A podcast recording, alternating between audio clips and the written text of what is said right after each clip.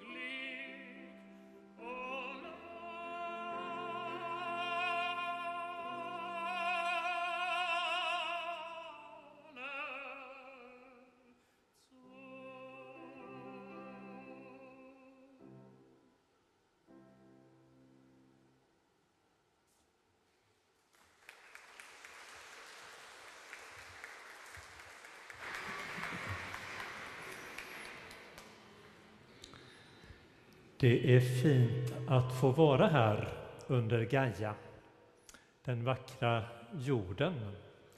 Man ser jorden som en helhet här och man ser jordens både skönhet och skörhet. Det blir tydligt när man ser jorden så här liksom som en samlad punkt, ett samlat klot, att jorden är begränsad. Vi har levt på den här jorden i många generationer som om den var helt obegränsad. Resurserna kan aldrig ta slut för vi ser ingen gräns.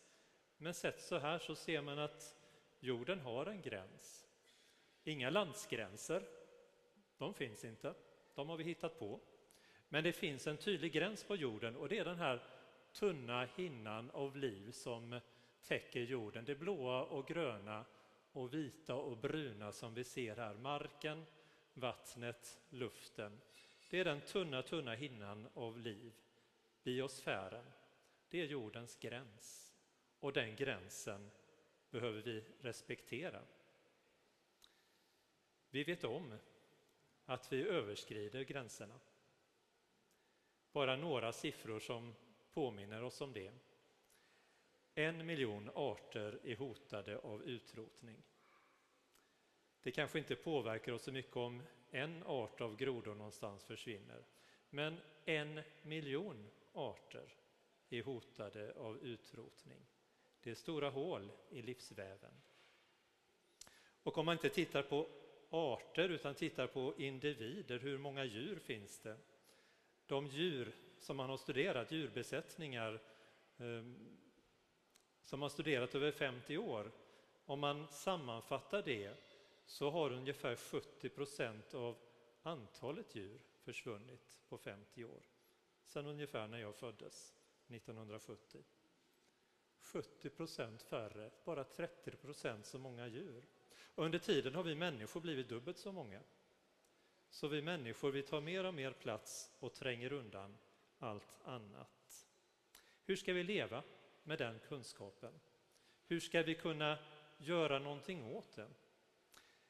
Det handlar den här boken om som jag har varit med och skrivit, Med alla levande varelser. Och framförallt vad den boken säger, den pekar på en annan bok, nämligen Bibeln. Att Bibeln kan hjälpa oss att se sammanhang och mening och hopp. Bibeln säger ju naturligtvis ingenting om klimatkris och hoten mot biologisk mångfald, för Bibeln är inte skriven nu. Texterna är skrivna mellan 2000 och 3000 år sedan. Men just genom att Bibeln är skriven i andra sammanhang, andra tider, där människan och vår teknik inte dominerar på det sättet som vi gör nu, så ger den oss ett perspektiv. Den har något att säga. Och jag tänkte börja från början. Första Mosebok, första sidan i Bibeln. Där berättas det om människans skapelse. Det var det som Stojan sjöng om här i Haydens tonsättning. Man kan läsa det också på första sidan i Bibeln. Där står det att Gud skapar allting på 6 stycken poetiskt beskrivna skapardagar. Och det som slår mig i den berättelsen, när jag vet om det här med hur livet är hotat på jorden, det är orden myllra och vimla. Det står att Gud säger att jorden ska frambringa levande arter och det ska vimla av levande varelser i vattnet. Och det ska myllra av djur på marken. Och det ska myllra och vimla av liv. Och Gud välsignar alla arter av levande varelser och säger till dem att uppfylla jorden. Och så skapas människan till sist. Får också Guds välsignelse. Ska också uppfylla jorden. Men tillsammans med alla de andra. Så den här berättelsen är en hyllning till den biologiska mångfalden. För en refräng som återkommer, det är att Gud såg att det var gott. Det är gott med livet som myllrar och vimlar på jorden. Och mångfalden av liv, av arter som myllrar och vimlar. Och så får människan ett uppdrag att vara Guds avbild. Och att härska över djuren. Att härska som Guds avbild, det betyder förstås inte att plundra och skövla. Det kan det inte göra. Det innebär att utöva makt, för vi har makt. Men att utöva den som Guds avbild. Alltså med vissheten, insikten, upplevelsen av att det är gott med livet som myllrar, det har vi makt över och det ska vi vårda. För en god kung i Bibeln är ju en som skyddar de svaga, garanterar rätten, ser till att alla får sin rätt.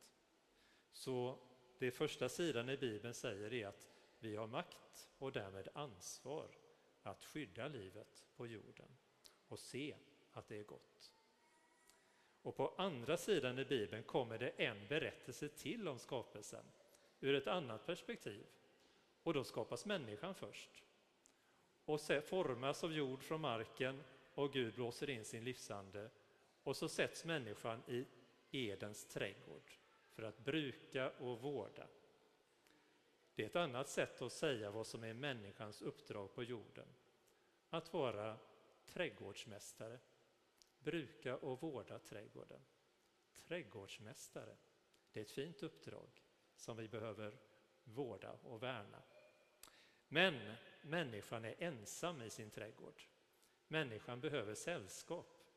Och i den andra skapelseberättelsen så skapar Gud djuren för att människan inte ska behöva vara ensam. Djuren formas också av stoft från jorden och med Guds livsande. Och varje djur får komma fram till människan och människan ger dem namn. Så människan ser varje djur i ögonen och säger: du är en giraff, du är en ekorre, du är en koltrast. Så får vi leva med våra medvarelser på jorden. Inte tränga undan dem, men se dem som våra medvarelser. Som är här för att vi inte ska vara ensamma.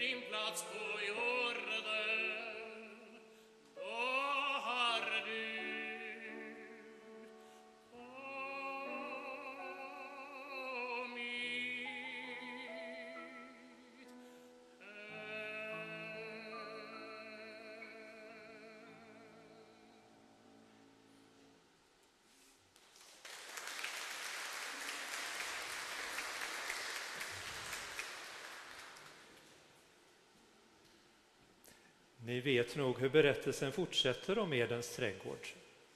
Att Gud säger till människan att ni får äta av alla träden utom ett. Och även om vi inte hade hört den här berättelsen för en enda gång så hade vi nog vetat vilket träd låter då godast. För sådana är vi människor. Vi vill sträcka oss efter mera. Vi har svårt att nöja oss med det som är tillräckligt. Vi vill ha lite till.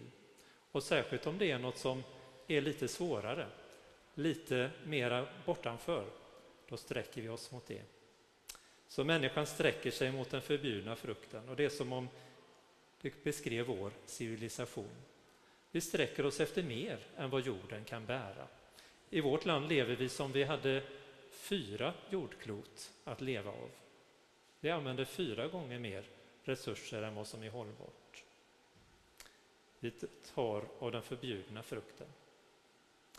De här berättelserna i Bibeln, fast de är skrivna för så länge sedan, så känner vi igen oss människor i dem. De säger något djupt om hur det är att vara människa. Och efter den här berättelsen kommer berättelsen om Noa och Noas ark. Det är en av de mest kända berättelserna i Bibeln. Det står att människan har fyllt jorden med våld. Preciseras inte hur, men det skulle kunna vara en beskrivning av vår värld här och nu. Och då står det det rysliga att Gud ångrar sig. Gud ångrar sin skapelse för att människan har förstört den. Och startar om igen. Det är som en tredje skapelseberättelse i Bibeln där Gud sänder en stor översvämning och säger till Noa: bygg en stor ark, en jättestor båt och samla alla djur, alla landdjur och alla fåglar i den. Ett par av varje art så att alla klarar sig. Så startar vi om igen. Och det är precis en illustration av vad som var människans uppdrag som Guds avbild.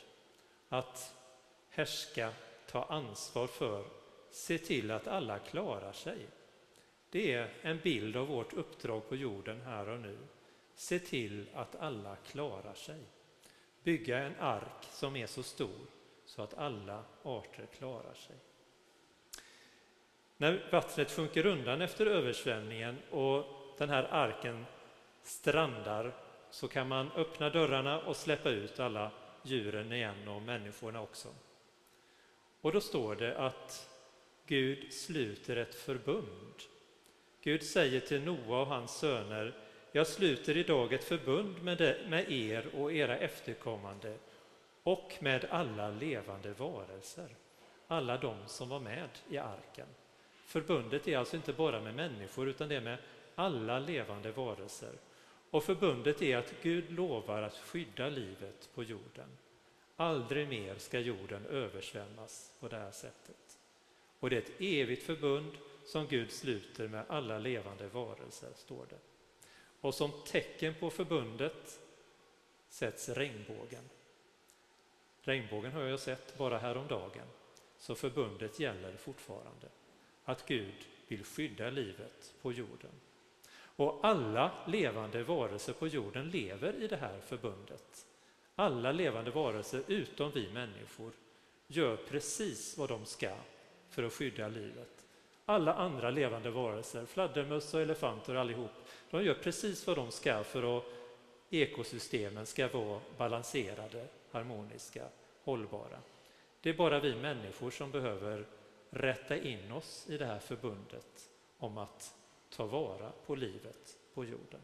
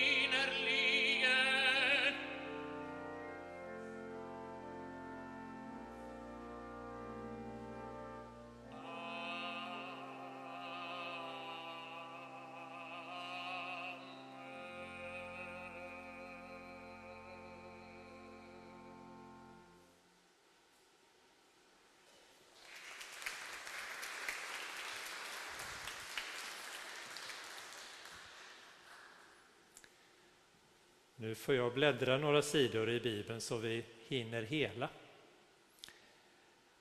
Profeterna i Gamla testamentet, de beskriver frälsningen som fredsriket. När Messias kommer, Guds utvalde kung, då ska allting bli bra igen. Och de beskriver det som ett återupprättande av den goda skapelsen.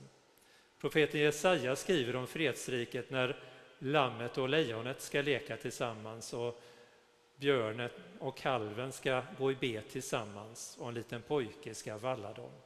Alltså när de vilda djuren och boskapsdjuren och människorna kan leva i harmoni tillsammans igen. Då har fredsriket kommit. Då har Messias slagit igenom med sitt rike. Och den bilden av fredsriket, den har vi i våra julkrubbor, eller hur? När vi sätter upp en julkrubba, då har vi barnet som föds och som vilar i krubban. Det är det som är djurens matskål, kan man säga, där höet finns. Och runt barnet finns några människor, Maria och Josef, några herdar. Och så finns alla djuren runt där också, lammen, fåren oxe, åsna och vad man nu hittar för djur att sätta i sin krubba. Och det är en tydlig anspelning på just den här profetian hos Jesaja, att när Messias kommer, då upprättas harmonin igen. Och inte alla känner igen Messias, inte alla kan känna igen det här barnet i krubban som en kung. Det fanns inte rum för honom i härberget, står det. Men djuren, de känner igen sin kung, de tar emot honom. Och så är det i Bibeln hela tiden, att djuren har en spontan och självklar gudsrelation. De lever i relation till Gud, helt oproblematiskt. Det är vi människor som behöver bygga kyrkor och träna på att lovsjunga och be. Djuren bara gör det. Vi har varit vana i vår kultur och vår tradition att läsa Bibeln som en berättelse om människans relation till Gud. Men läser vi Bibeln utifrån frågan om naturen då ser vi att naturen är med hela tiden. Bibeln är en berättelse om hela skapelsens relation till Gud och om människans plats i det. Så när det står i Johannes evangeliet 3:16 att så älskade Gud världen att han gav den sin enfödde son, då kan vi lägga märke till ordet världen, kosmos på grekiska, Gaia, himmel och jord. Så älskade Gud världen att han gav den sin enda son. Kristus är en gåva till hela världen, till hela skapelsen. Och det står också att om Kristus att allt är skapat genom honom och till honom. Allt ska sammanfattas i honom. Allt i himlen och allt på jorden och allt under jorden. Så visionen om frälsningen i Bibeln handlar inte om att några människor ska räddas undan jorden någon annanstans, utan det handlar om hela skapelsens frälsning. Det är och ingenting mindre än det. Jesus talar om fåglarna och liljorna som förebilder för oss människor. Se på himlens fåglar, hur de flyger, utan att bekymra sig om hur de ska hitta mat. Och markens liljor, hur de växer. Alltså att studera naturen och att studera varje liten detalj i naturen. Den där bofinkan, den där blomman, det säger någonting om Gud och Guds skapelse. Det hjälper oss i vår gudsrelation, i att bli hela människor som vi är tänkta att vara. Och Jesus lär oss att be: Fader vår som är i himlen, låt ditt rike komma. Låt din vilja ske på jorden, så som i himlen. Riket kommer till jorden. Guds vilja ska ske på jorden. Det är den riktning som vi ber om och hoppas på.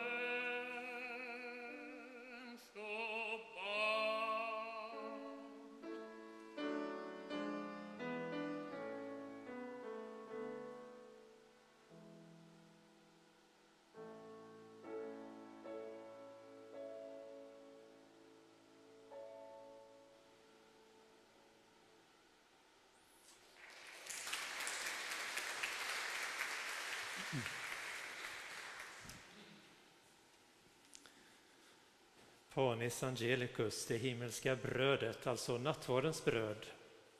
När Jesus tar brödet och bryter det så säger han: det här är min kropp. Vi kan fundera lite på vad det betyder. Vad är det han säger? Det här är min kropp. Den här biten bröd är min kropp. Brödet som är bakat av säd från åkrarna. Säd som har vuxit med hjälp av solens ljus och regnets vatten. Jordens näring. Alltså, detta är min kropp, säger Jesus om det som vuxit på åkrarna, det som är en frukt av den biologiska mångfalden, av hela biosfärens rikedom. Så det Jesus säger egentligen är ju: detta är min kropp. Allt detta, den biologiska mångfalden, den ekologiska balansen, himmel och jord, det är min kropp. Tag och ät. Vi tar emot brödet i nattvarden för att bli det vi tar emot, Kristi kropp. För att vara en del av hans kropp och också leva med den oerhörda samhörigheten med dels alla andra som också tar emot Kristi kropp i nattvarden, men också med allt det som har gett oss brödet i handen. Hela jorden och livet på jorden. Allt det hör samman. Det är en fantastisk sanning i Bibeln. Det står i Romarbrevet att hela skapelsen suckar och våndas och väntar på sin befrielse. Hela skapelsen suckar och våndas. Och det är väl det vi hör i de här siffrorna om 1 miljon arter som hotas av utrotning. 70% färre ryggradsdjur på 50 år. Hela skapelsen suckar och våndas och väntar på sin befrielse. Och här är vi människor, mer eller mindre aktiva lärjungar till Jesus, som sände ut sina lärjungar och sa: gå ut och gör alla folk till lärjungar. Lär dem att hålla alla de bud jag har gett er. Ni är jordens salt, ni är världens ljus. Så står det i Matteus evangeliet. I Markus evangeliet står det: gå ut och förkunna evangeliet, det glada budskapet, för hela skapelsen. Det vi förkunnar i kyrkan med ord och gärningar, det ska vara ett glatt budskap för hela skapelsen. Det är Jesu evangelium. Och på sista sidan i Bibeln, där står det om alltings fullbordan. Det är bildspråk förstås, för ingen kan föreställa sig alltings fullbordan på något konkret och exakt sätt. Men bilden vi får på Bibelns sista sida, det är att det himmelska Jerusalem, alltså en fantastisk stad, sänks ner på jorden och landar på jorden. Och när himmel och jord kommer samman, då är allt fullbordat. Och i den här staden så finns livets träd och livets vatten, livets flod. Så det är en bild av hur människans civilisation, staden, kan leva tillsammans med träd och floder och Guds skapelse, Guds natur. Det är Bibelns vidunderliga sammanhang och vision om hur allting hör samman och hur allting ska fullkomnas och fullbordas. Och i detta lever vi, med skapelsen som suckar och våndas och ett uppdrag som är alldeles för stort, att ta ansvar för livet på den här jorden. Hur ska vi göra det? Finns det hopp? Finns det möjlighet att ha framtidstro? Jag tror det. Och jag tror att vi behöver just den här större visionen för att kunna plocka fram ett hopp och en framtidstro som fungerar i vår tid. Inte som ett billigt hopp som säger: det ordnar sig nog. Jag kan sitta här med armarna i kors, så ordnar det sig nog. Gud ska ordna allt, ska ni se. Eller: det löser sig nog. Någon kommer nog på något. Nej, men ett dyrbart hopp tror jag det finns.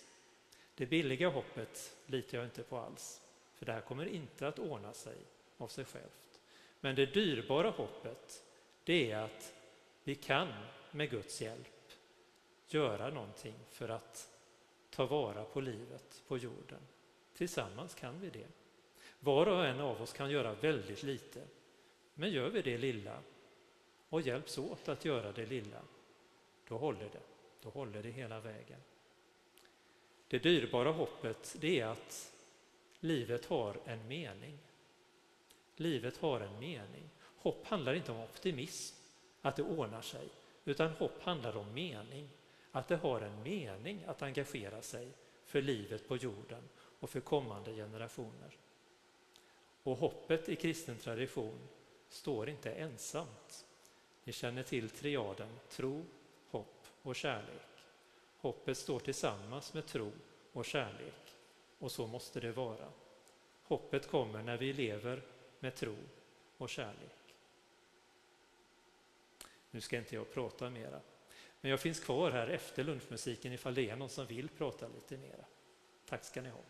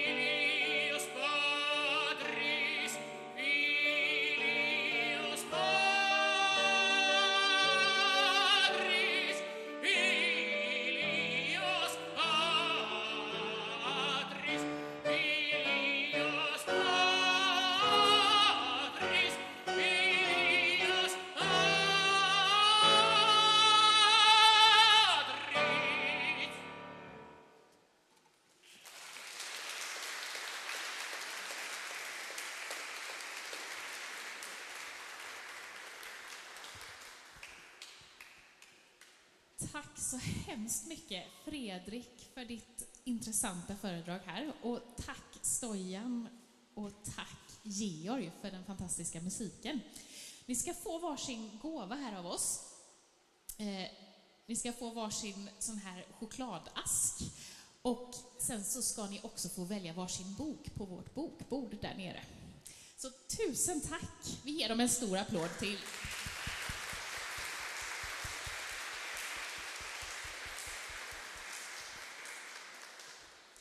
Och vill ni veta mer av det spännande som Fredrik pratade om så finns hans bok i vårt bokbord. Där kan ni läsa mer i den. Lite grann om vad som händer här framöver. Vi närmar ju oss Allhelgonahelgen. Och då är våra kyrkor och kapell ute på kyrkogårdarna öppna för er och för ljuständning, för en kopp kaffe. Och vill man veta mer exakt vad som händer så finns det en liten oansenlig lapp som ser ut så här, som ligger på ett av kaféborden längst bak. Där står det om just Allhelgonahelgen. Men jag ska göra några nedslag i vad som händer. Den 5 november, alltså på lördag, klockan 18.00 så är det konsert här i Fästbergs kyrka. Circle of Life heter den. Och sen så är det en avslutning av Allhelgonahelgen här i kyrkan på söndag klockan 18. Då är det Tissé-mässa. Och har man aldrig varit på en Tissé-mässa så tycker jag att man ska passa på nu. För det är en väldigt speciell och fin gudstjänst med mycket musik, med stillhet och med mängder av levande ljus. Och det kommer vara alla vuxenkörer som kommer och sjunger också. Så det kommer vara vackert. Ja, och nu kan man stanna kvar i kyrkan en stund. Dels för att prata med Fredrik om man har några frågor. Men man kan också stanna kvar till 1:15. För då är det en öppen guidning av Gaia-utställningen här. Så stanna gärna kvar. Och innan ni går så plocka upp era mobiler. För i era kyrkbänkar så ligger det en sån här lapp. Och här kan man swisha sin kollekt för idag. Vi tar upp en kollekt varje dag här under Gaia-utställningen. Idag går den till ACT Svenska kyrkan och kokalvprojektet. Som går ut på att man helt enkelt ger en ko till en fattig kvinna i Tanzania. Och genom den här kon kan hon sedan försörja sig själv och sin familj genom mjölkprodukter och att ge kalvarna vidare till andra fattiga kvinnor som behöver det. Så ge gärna en gåva till ACT Svenska kyrkan idag. Swish finns här, både nummer och en QR-kod. Tack så mycket för detta och välkomna åter.